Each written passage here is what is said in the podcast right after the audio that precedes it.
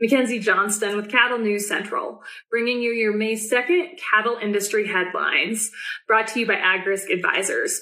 They provide risk management programs to livestock producers all across the West. Whether you are concerned about price or weather risk, AgRisk Advisors, they are here to help. With current day market fluctuations, you and I both know there is nothing more important than locking in a price floor on your cattle. So if you would like to learn more about an LRP, go ahead and reach out to an advisor today. We're also sponsored by American Beef Producer Magazine. They offer all kinds of articles within their publication. They feature award winning photography and in general, they are just an upstanding ag publication. There's a lot of ag publications out there to choose from, but American Beef Producer, uh, they knock it out of the park every time. Their most recent issue, their May issue, is now available. I encourage you all to check that out. All you got to do is click on the American Beef Producer link above in the caption. That is going to take you over to their Facebook page where you can do just that and you can learn a little bit more about the magazine. American Beef Producer Magazine, guiding beef producers for over 25 years. And finally, Circle 5 Cow School. If you're wanting to learn how to preg check your own cows or start AIing, Circle 5 Cow School is definitely the way to go. Almost every week, they are hosting classes somewhere between Texas and Tennessee. If you would like to check out their schedule, head on over to circle5cowschool.com. That is the number five in there, or you can go ahead and just give them a follow on Facebook. The New York Post has reported that the New York Times recently published an article stating that America is in the middle of an identity crisis as so many Americans are turning to a vegan lifestyle and ditching meat, beef specifically. Unfortunately, this statement is completely untrue as in 2021, Americans ate an impressive 58.6 pounds of beef per person. Companies like Beyond Meat and Impossible Foods seem to be weaseling their way onto fast food and restaurant menus across our country, but consumers have yet to jump on the bandwagon of fake, chemically packed meat, and I don't see them doing that anytime soon. The New York Times article cited a 2019 Gallup poll where one quarter of respondents claimed to eat reduced levels of meat. But, uh, but if you talk to restaurant owners, people's true taste are on display for all to see. Steakhouses in New York City, they are thriving and they're also adding locations because of demand. These restaurants' highest demand meat dishes include a Wagyu strip loin for $115 and a veal parmigiana for $85. According to Mark Pastore, president of Pat LaFrieda Meat Purveyors, they sell to places like Porterhouse and Shake Shack. That company, their red meat sales are increasing year after year, anywhere from 10 to 15%, and that is per year. Pretty incredible. It might be a tough pill for the woke and elite crowd to swallow, but it looks like beef will remain king when it comes to consumers' favorite picks. The Washington Post has reported that according to the USDA's Food Safety and Inspection Service, about 120,000 pounds of ground beef products sold in stores across America was recalled last week due to E. coli contamination. Beef, the beef products were produced between uh, February 1st and April 8th, and they were under a number of different brand names such as Thomas Farms, Weis, Nature's Reserve, and Market Side. They were sold at stores uh, such as Target, Walmart, um, Weis Markets, and other grocery store chains across the country. Inspectors discovered the problem during a routine testing of imported products. So this headline that is giving beef, the, our beef industry a black eye I saw it on Good Morning America. It was on Yahoo News about this fairly significant recall of beef. This is because of imported beef. What a, what a thought. So far, no cases of E. coli have been reported from the con- contaminated beef, but the USDA did report that this particular strain of E. coli can cause illness up to eight days uh, after consumption. So we could still see a spike in illness.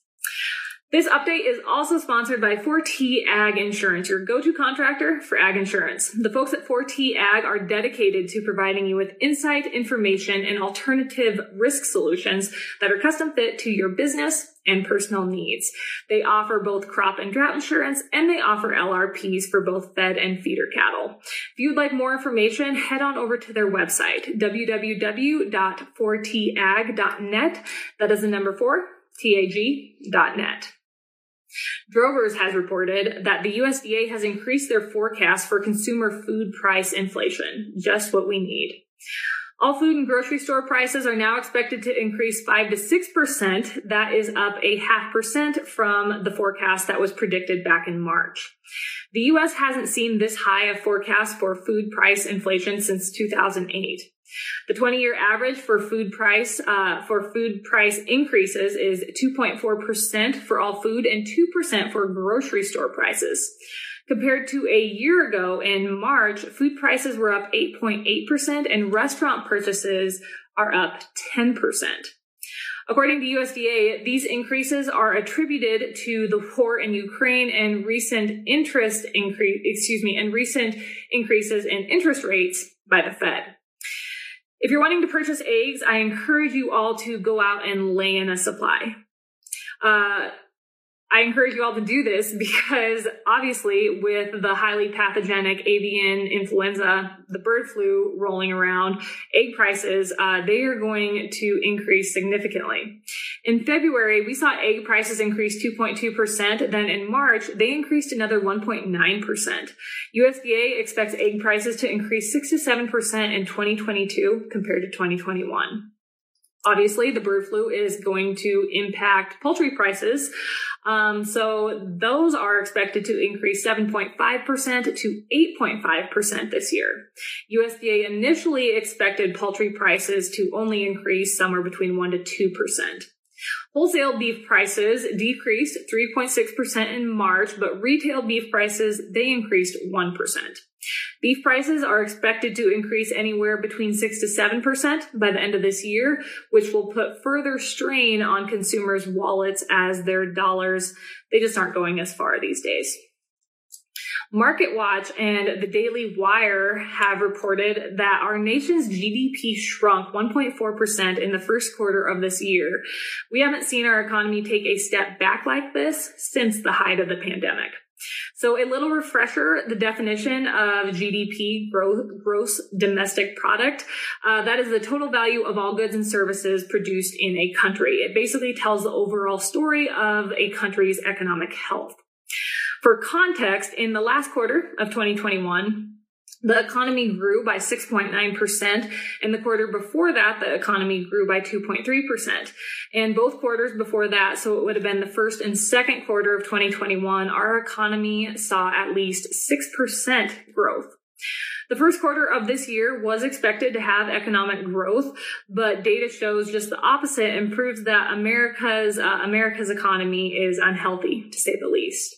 So, what are the reasons for this step back, for this negative GDP growth? We have our obvious reasons. We have inflation, we have supply chain backups, we have worker shortages. And then we have the not so obvious reason that isn't really being talked about, uh, the trade deficit. Since the beginning of the year, the US has been importing far more goods than we have been exporting. In January, the United States imported $89 billion more than we exported. This is the largest monthly deficit on record. The following month, we saw the second largest deficit on record. That Biden administration, they are knocking it out of the park. Consumers are still buying products, but America, we just are not producing those products. So instead, we're just importing more and more and more. There is optimism in this situation. Consumer spending increased 2.7% and business spending increased 9.2% in the first quarter. This means that even though national economic growth slowed down, um, demand among the actual players, consumers and businesses, uh, it is still relatively high and those folks are still spending money. But I would compare this to uh, this optimism to a person that has cancer, but they're still eating and exercising.